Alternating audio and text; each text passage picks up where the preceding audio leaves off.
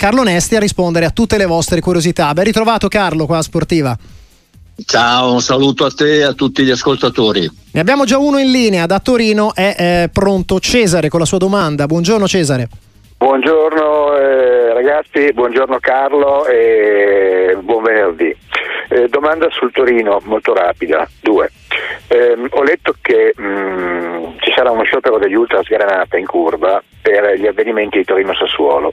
Io ero presente, non sono un ultras, c'è stata una costellazione pacifica a Cairo di 15 minuti e stanno volando d'Aspo e a più non posso per questi tifosi, ma non c'è stato alcun tipo di incidente alcun intervento della polizia. Quindi comincio a sospettare che il signor Urbano Cairo stia continuando a fare terra bruciata eh, qualsiasi contestazione che lo riguarda. Punto secondo, volevo sapere se avevate per caso delle novità sul, eh, sul fatto che sono stati depositati gli atti alla Procura della Repubblica di Roma lunedì sul discorso Juventus Pulcini del Torino, cioè satellite, cioè a dire le società satelliti del Torino hanno denunciato la Juventus per avere appunto impedito ai giovanissimi 7-13 anni di partecipare ai tornei, ai vari tornei eh, giovanili anticipici. Grazie e vi ascolto per radio. Grazie allora al nostro ascoltatore da, da Torino, a Cesare, Carlo Nesti. Sì, per quanto riguarda um, il primo tema, eh, io non ero allo stadio, eh, mi sono informato e effettivamente non mi risulta che eh, la contestazione sia stata una contestazione violenta, eh, è stata una contestazione come eh, già ce n'erano state, però più lunga eh, a livello temporale però ripeto non all'insegna della violenza per cui eh, anch'io rimango un po' stupito eh, dalle conseguenze eh, di quanto è capitato e naturalmente me ne dispiaccio perché eh, non è certamente da oggi che esiste questa frattura fra eh, la tifoseria, eh, vorrei dire una parte della tifoseria ma forse anche di più e Cairo perché si ritiene e effettivamente lo posso comprendere che con Cairo il Torino abbia avuto sempre una garanzia, cioè una garanzia di tipo economico,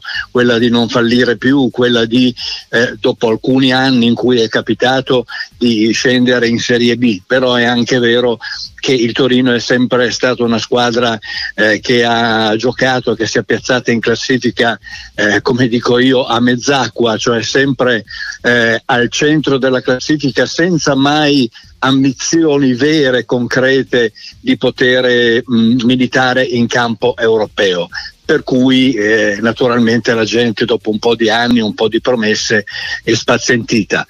Eh, per quanto riguarda il secondo tema, lo conosco, non l'ho seguito, devo dire, nei dettagli, so che la Juventus si è difesa dicendo che determinate misure ehm, che possono tagliare fuori delle squadre come il Torino eh, le ha prese nei riguardi di tutte le squadre, quindi il discorso sarebbe più ampio, non ci sarebbe una una mh, mm, eh, volontà di cattiveria della Juventus nei riguardi dell'altra squadra della città, è un, uh, un contenzioso molto più ampio, però ripeto, mh, mm, anche io ehm, non dico che sono disinformato, ma non ho le ultime notizie in merito. Qui ci riferiamo chiaramente a quelli che sono i tornei riservati ai bambini dai 7 ai 13 anni, come insomma ci stava riferendo un po' il, anche il nostro, il nostro ascoltatore. Proseguiamo con un altro ascoltatore in linea, Gianluca da Udine. Buon pomeriggio Gianluca. Ciao ragazzi, grazie come sempre della compagnia, i complimenti ormai sono, sono scontati ma Ci fa penso sempre ben accetti. E volevo fare una domanda su Pioli. Allora, io sono un pro Pioli, ma nel mio paesino, 3.000 anime, quando ci si trova a vedere la partita con i 5 milanisti che siamo, eh, alla fine della partita c'è sempre la solita discussione. Un mio amico dice Pioli basta e io continuo a dire Pioli continua. Però io non vedo grandi novità gioco di Pioli, vera la storia della difesa che erano tutti infortunati, vero Benasser, Loftus Seek ha fatto dei passi in avanti, però questo Leao a clic e clac. Mm, non lo so, è Pioli che ha perso magari un'idea di gioco innovativa o più in là di così non può fare con i giocatori che ha? Grazie mille, vi ascolto per radio. Grazie allora al nostro ascoltatore da Udine. Ci aggiungiamo anche quanto ha detto Jerry Cardinale, ovviamente Carlo Nesti, perché insomma sono parole ben, insomma, ben indirizzate. Ha detto non siamo soddisfatti di non essere primi, valuteremo anche dei cambiamenti. Insomma, il nostro ascoltatore è propioli, Cardinale qui fa capire che insomma tutta questa soddisfazione non ci sia evidentemente. Sì, infatti eh, tira adesso più di prima una bruttaria per quanto riguarda Pioli.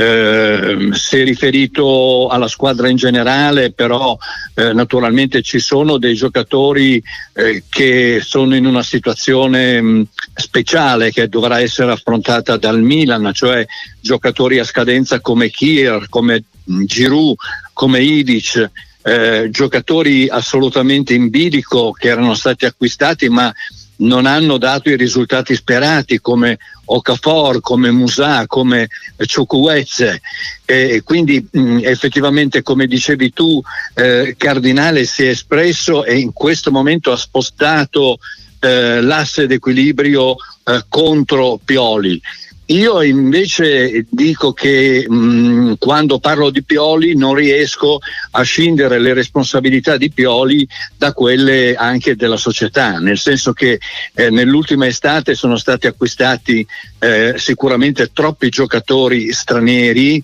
giocatori di mh, mm, medio livello, eh, quando naturalmente probabilmente ci si aspettava non tanti giocatori ma magari uno eh, che fosse un fuoriclasse. Eh, poi sono d'accordo con eh, Arrigo Sacchi che parla eh, di due mancanze gravi, cioè un difensore centrale eh, e non col senno di poi di, di, questi infortuni, ci voleva fin dall'inizio della stagione e eh, soprattutto un vice Giroud perché è un miracolo che Giroud fino adesso abbia sempre giocato, un giocatore che aveva avuto infortuni in passato e che in questa stagione invece ha retto sempre nonostante l'età e quindi ha ovviato alla mancanza di un, di un vice alle sue spalle all'altezza. E poi il discorso Leao. Il discorso Leao è un discorso eh, che riguarda Pioli, che riguarda la società, ma che riguarda veramente il giocatore. Cioè, eh, qui siamo nel campo anche un po' della psicanalisi, nel senso che eh, Leao è un giocatore eccezionale, ha una classe formidabile quando è in forma è inarrestabile sia nel dribbling, eh, saltare l'uomo, sia nella conclusione a rete, però il suo grande limite, eh, e non sappiamo se mai lo supererà, è di, mh, eh, di tipo caratteriale cioè un giocatore che dà sempre eh, l'impressione dell'indolenza, eh, di, di, giocare per se stesso, di essere troppo molle, ecco, eh, è colpa di Pioli un questa. po' discontinuo forse, so. sì. Eh sì, proprio per questi motivi discontinuo, evidentemente, perché non eh, riesce mai ad esprimersi con la determinazione, con la, la fame, la voglia che tutti vorrebbero, non soltanto i tifosi questo anche il possibile futuro della panchina del, del, Milan. C'è chi ti chiede però anche Carlo, come il nostro ascoltatore Ale per messaggio 366-284-122, eh, visto che Allegri potrebbe anche non essere il prossimo allenatore della Juventus, anche in questo caso ci sono sempre incertezze nonostante un altro anno di contratto, perché la Juventus non valuta un allenatore come Giampiero Gasperini come prossimo allenatore? Come, come la vedreste questa, questa opzione? Ah, guarda, io eh, ti posso dire che durante la settimana eh, frequento gli studi televisivi di una televisione e eh, quindi mi è capitato lì, n- non ho avuto occasione di farlo tante volte su Radio Sportiva, ma davvero io sono uno eh, che è completamente d'accordo con l'ascoltatore e anch'io mi pongo questa domanda, cioè non c'è una ragione al mondo per la quale una Juventus che guarda al futuro, naturalmente fermo restando che non ci sia più Allegri, perché anche questo naturalmente è eh, un tema um, abbastanza aggrovigliato da risolvere, eh, io non vedo come non possa essere il candidato ideale Gasperini, Gasperini che tra l'altro è un tifoso della Juventus, eh, io vi posso dire, l'avevo già detto in un'altra occasione, che so per certo, mm, perché conosco la persona che era con lui, che era in curva in occasione di una delle ultime due eh, finali di Champions League, eh, non dico con gli ultra, ma quasi a tifare per la Juventus. Quindi questo eh, lo so per certo perché non, non, mi è stata raccontata una bugia. Oltretutto eh, ha lavorato nelle giovanili della Juventus eh, insegnando, imparando calcio alla scuola Ajax, stando moltissimo tempo ad Amsterdam. E ha fallito soltanto per 3-4 giornate in una grande squadra nell'Inter. Vabbè, ma tutti quanti poi si richiamano a quel precedente, dicono no, Gasperini non è una grande squadra perché ha fallito nell'Inter. Ma caspita, tutti possono sbagliare una volta e per poche giornate. Quindi io credo che poi oltretutto avrebbe anche l'età e la maturità per poter venire ad allenare la Juventus e rinnovarla. Sarebbe l'ideale proprio per lavorare con i giovani. Proseguiamo con un altro ascoltatore. Da Rimini c'è in linea Mauro. Ciao Mauro, anche a te. Ciao, grazie per l'opportunità. Io ho una domanda mh, mm, molto, molto, veloce da sottoporre. Eh, l'integralismo tattico, chiamiamolo così, passatemi il termine, quanto può influire su un giocatore o dei giocatori? Faccio un esempio classico, il, uh, Chiesa sulla Juventus. Eh, questa era la mia, la mia, domanda. Secondo me naturalmente Chiesa è eh, fuori luogo questa sorta di integralismo tattico allegriano, passatemi il termine. Grazie, vi ascolto per radio. Carlo, allora le, le, tattiche un po' esasperate, insomma, che possono andare a imbrigliare i talenti, questo interpretando il concetto del nostro ascoltatore. Ma sai, oggi stanno arrivando delle, domande che mm, per me sono invece delle affermazioni togliendo il punto interrogativo, nel senso che eh, non è per, eh, per piaggeria o, o, per altro. E io sono totalmente d'accordo con quanto si sta dicendo. Adesso sono curioso di vedere, di sentire le prossime domande, sì. perché effettivamente se c'è in questo momento un esempio che io avrei fatto di integralismo tattico che sta, non solo quello naturalmente, che sta, non voglio dire uccidendo, tra, tra virgolette, limitando un giocatore è quello di Chiesa, sicuramente. Cioè, nel momento in cui tu decidi che eh, la tua squadra deve giocare tutte le partite, indipendentemente dai giocatori che hai a disposizione, col 3-5-2, che è il concetto eh, di Allegri, che io disapprovo totalmente, perché io mh, sono contro l'integralismo tattico. Io credo che un bravo allenatore debba plasmare la squadra e adattarla anche ai giocatori che ha a disposizione. Ci può essere sicuramente un modulo di base, ma poi un giocatore professionista che prende un sacco di soldi deve essere capace, come succede ad esempio nel basket, di giocare in ruoli diversi, in zone di campo diverse. Ecco, per quanto riguarda la Juve, effettivamente col 3-5-2 è chiaro che eh, mettendoci anche gli infortuni di Chiesa, eh, Chiesa purtroppo è disadattato perché eh, non è una seconda punta purtroppo, non è il giocatore adatto per fare da spalla a Vlaovic. Eh, l'abbiamo sperato un po' tutti all'inizio della stagione, ma Chiesa stesso ha fatto capire che lui è e si sente, perché è sempre stato, un esterno alto, tendenzialmente un esterno alto sinistro quindi mh, bisognerebbe giocare col 4-3-3, eh, bisognerebbe giocare col 4-4-2, bisognerebbe giocare comunque con tre giocatori avanzati e uno che copre la fascia laterale perché lì è esplosivo Chiesa. Invece se va a finire ehm, confondendo se stesso negli spazi eh, stretti centrali del campo alle prese con più di un giocatore è un giocatore che si perde. Microfono aperto con Carlo Nesti a rispondere a tutte le vostre telefonate 334 773 0020 come quella di Roberto che chiama da Vercelli. Buongiorno anche a Roberto. Oh, buongiorno anche a voi e complimenti come sempre. Io volevo sapere Grazie. dal vostro ospite, anche da voi e dalla redazione, quanto è importante un buon portiere in percentuale nell'economia di una squadra.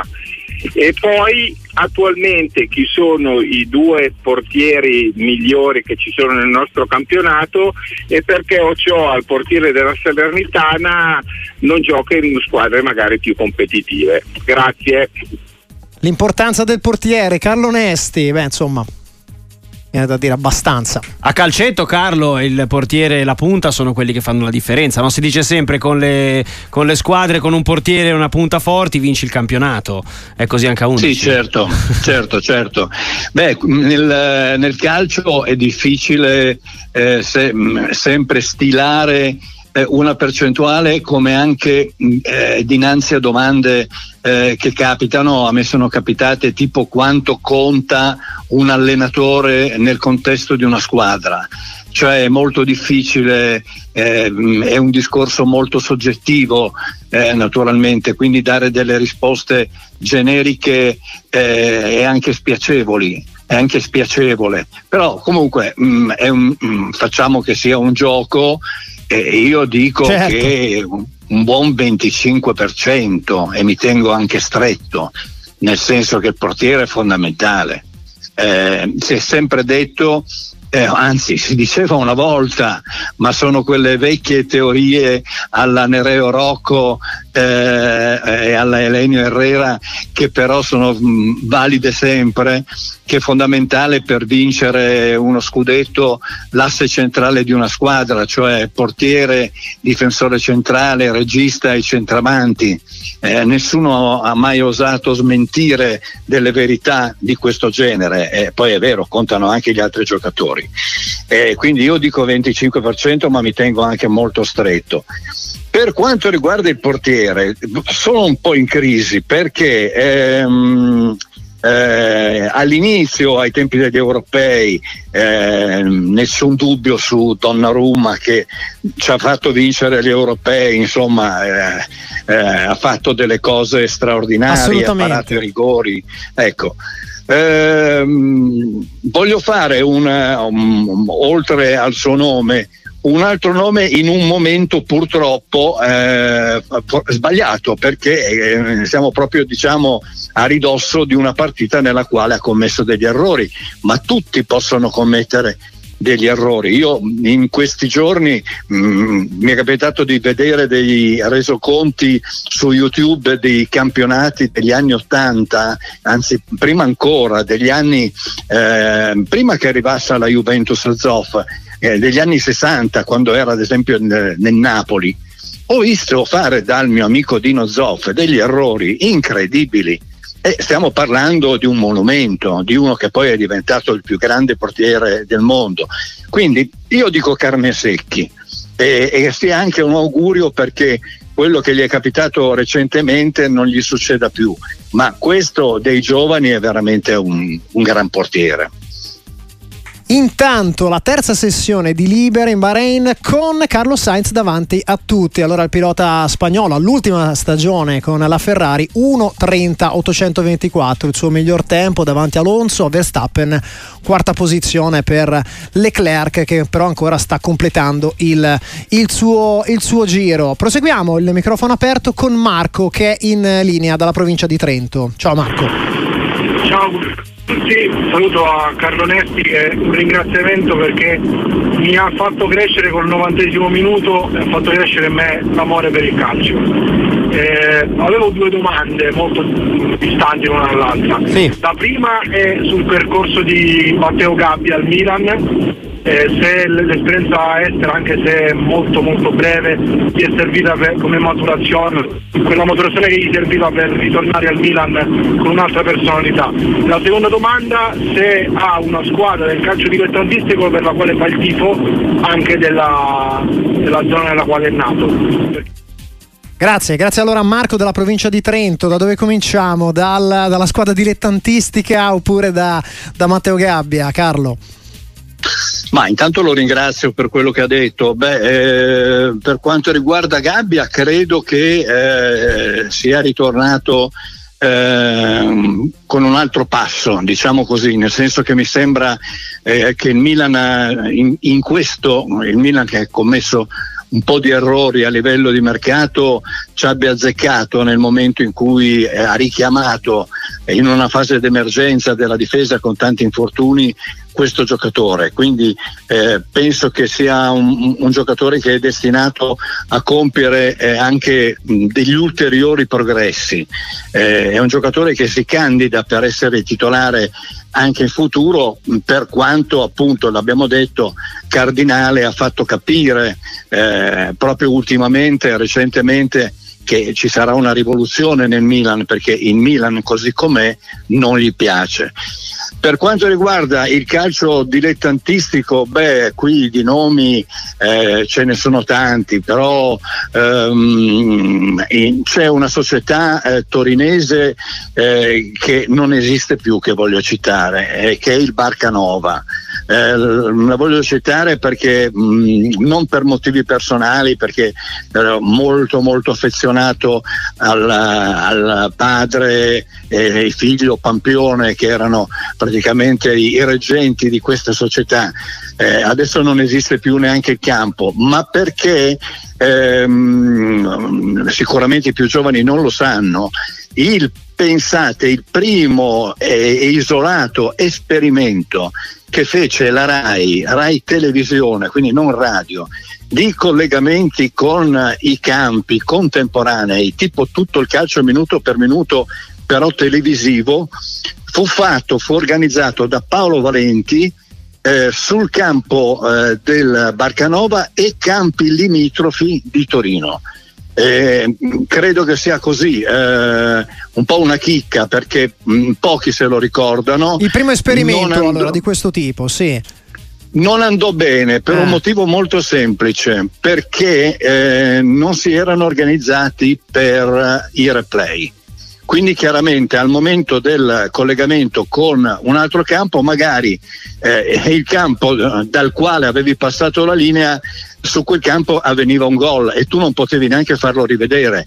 Adesso naturalmente vari Sky, Dazone eccetera quando fanno le dirette naturalmente vivono sui replay perché nel momento in cui hai perso qualche cosa eh, hai la possibilità certo. di farla rivedere subito.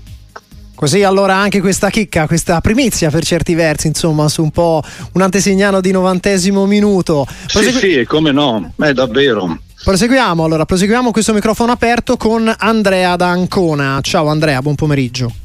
Ciao, buon pomeriggio a voi.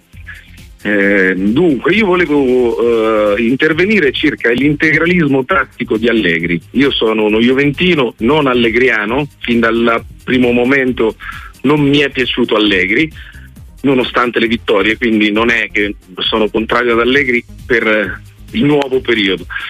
Eh, però devo riconoscere ad Allegri una elasticità tattica perché è passato dal 3-5-2 di Conte al 4-3-1-2 quando aveva Vidal, Marchisio, Pogba e Pirlo al 4-2-3-1 con Quadrado, eh, Dybala, Manzokic dietro a Higuain e quindi secondo me se adesso non adotta un uh, gioco diverso, uno schema diverso, è perché probabilmente valutando i benefici che ne trarrebbe Chiesa piuttosto che magari eh, gli svantaggi che avrebbe con una difesa a 4 in base agli uomini che ha, probabilmente valuta che sia più vantaggioso giocare con questa difesa a 3.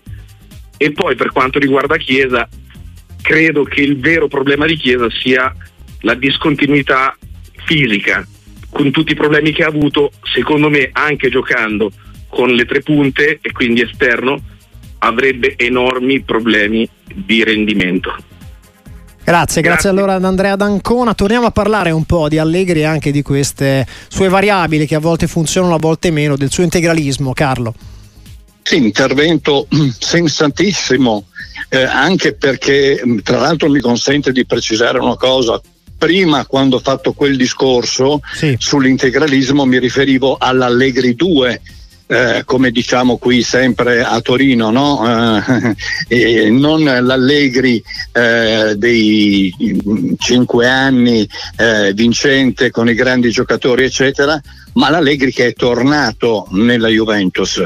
Eh, io mi riferisco a quello perché eh, l'ascoltatore ha ragione, anzi noi siamo rimasti in tanti delusi proprio perché quando è arrivato Allegri abbiamo detto beh arriva un allenatore sarà già stagionato.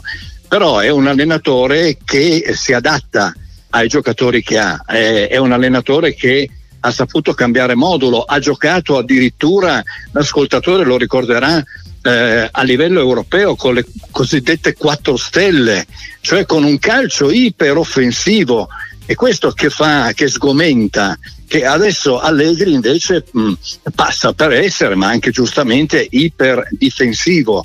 Allora invece era un Allegri che faceva queste cose perché aveva dei grandi giocatori aveva dei, un centrocampo, soprattutto come diceva prima di questo microfono aperto eh, l'amico Oppini, un centrocampo sì. che non è paragonabile a quello di adesso.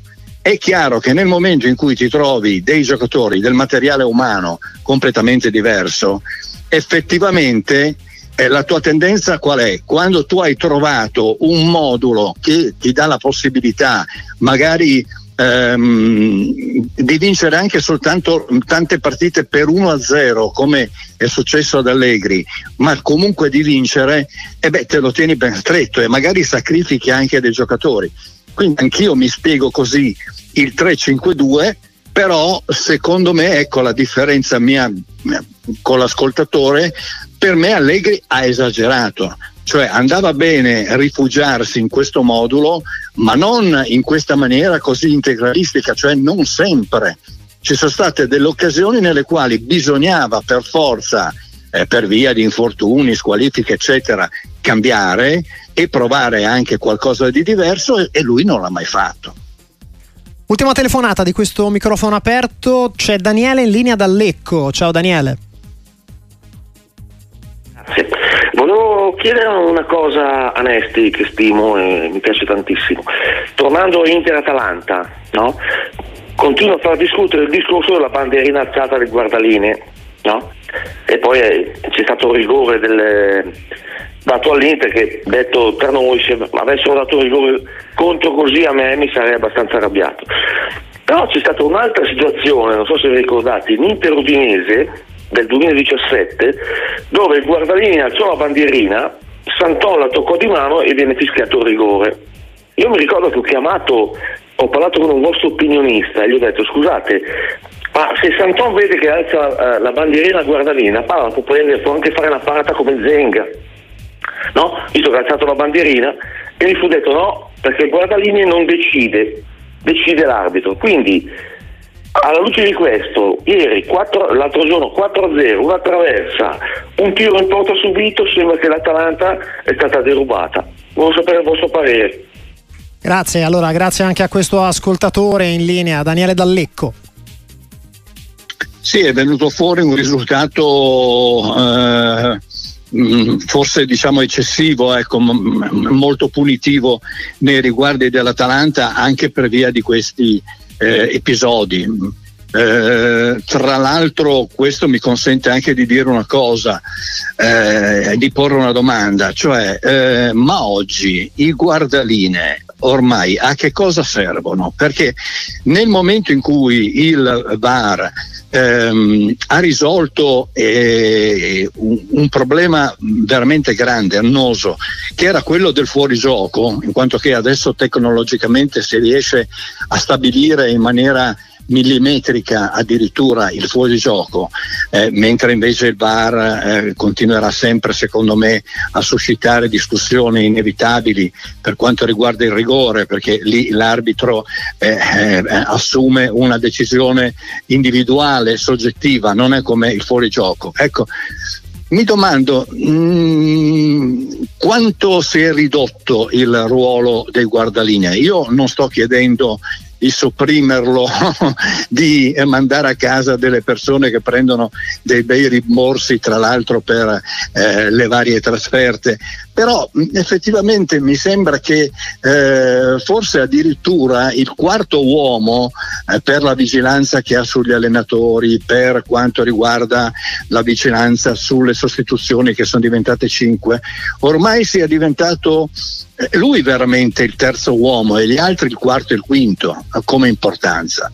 E, ehm, sì. Per quanto riguarda Chiesa, eh, Eh, io ho una grande paura, cioè ho detto tante volte e ridico, io sono un grande tifoso di Chiesa fin dai tempi della Fiorentina, perché non dimentico quello che ha fatto lui negli europei e quando in forma è un giocatore che mi piace da matti, poi oltretutto eh, mi piace la sua grinta, mi piace la sua garra, mi piacciono i suoi strappi, mi piacciono i suoi scatti, mi piace t- in assoluto è uno dei giocatori quando sta bene che mi piacciono di più, anzi diciamolo pure, vista la penuria, è l'attaccante italiano che mi piace di più, però anch'io ho questo tragico dubbio che spero i fatti spazzino via che questo infortunio gli abbia veramente, non voglio dire stroncato la carriera, però gliel'abbia veramente molto molto frenata.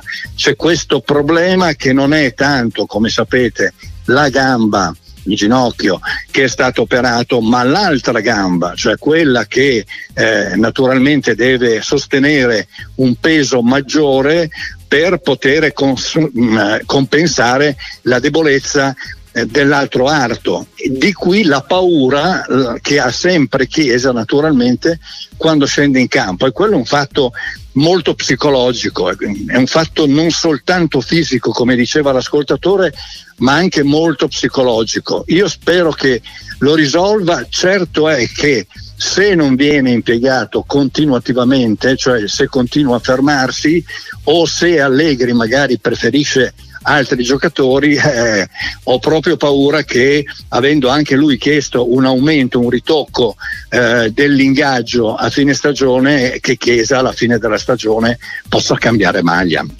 Prima di salutarti Carlo ti viene chiesto anche un pronostico sulle italiane in Champions, il ritorno. Si comincia martedì con la Lazio a Monaco con il Bayern, parte dall'1-0, poi ci saranno ovviamente il Napoli con Barcellona, l'Inter a Madrid con l'Atletico, te la senti insomma di, di fare un po' qualche percentuale sulle, sulle possibili qualificazioni? Non me la sento. no scherzo naturalmente allora dimmene una, una, per volta cominciamo Bayern Monaco Lazio martedì eh, eh, X significa che sono incerto, eh, naturalmente, quando dico X perché mh, mm, si parla poi del verdetto finale. Beh, un X eh. a Monaco la Lazio andrebbe benissimo perché passerebbe il turno. Beh, facciamo X, dai, X. E poi c'è l'Inter che va a Madrid, come ti chiedono alcuni ascoltatori anche, perché la settimana successiva, insomma, si parte anche in questo caso da un 1-0, però è un po' una bolgia, no? Quello dello stadio dell'Atletico. Eh, lì, il, mh, mm, mm, quello mh, mm, è, un proble- è un problemaccio, perché l'Inter è fortissima, è la squadra più forte d'Italia è quella che ci rappresenta in questo momento a livello mondiale. Però, porca miseria, questo 1-0 è streaming sito. Io mm, mi limito a fare un augurio ecco, alla, all'Inter, perché l'Inter deve fare strada, deve arrivare fino in finale perché eh, lo merita più dell'anno scorso e quindi speriamo che, che, vada bene. Quindi se devo esprimere un, un, pronostico, diciamo che è una speranza che l'Inter passi, passi il turno. E infine Barcellona-Napoli, insomma, questo per quanto riguarda la Champions, anche qua si riparte dall'1-1, si giocherà martedì 12. È molto dura qui, eh? è molto dura, diciamo facciamo un 51% Barcellona e un 49% Napoli, anche se questo risveglio eh, da parte di Osimen e di Kvarasveglia mi auguro non sia eh, così episodico. Sicuramente mi spareranno i tifosi bianconeri perché il Napoli deve giocare con la Juve, però indipendentemente da quello eh, mi auguro veramente che sia stato un trampolino di lancio verso quello che loro l'hanno saputo fare l'anno scorso. Caro Nesti, grazie per essere stato con noi in questo microfono aperto. Appuntamento a prestissimo qua su Sportiva. Grazie tante a te e un saluto a tutti gli ascoltatori.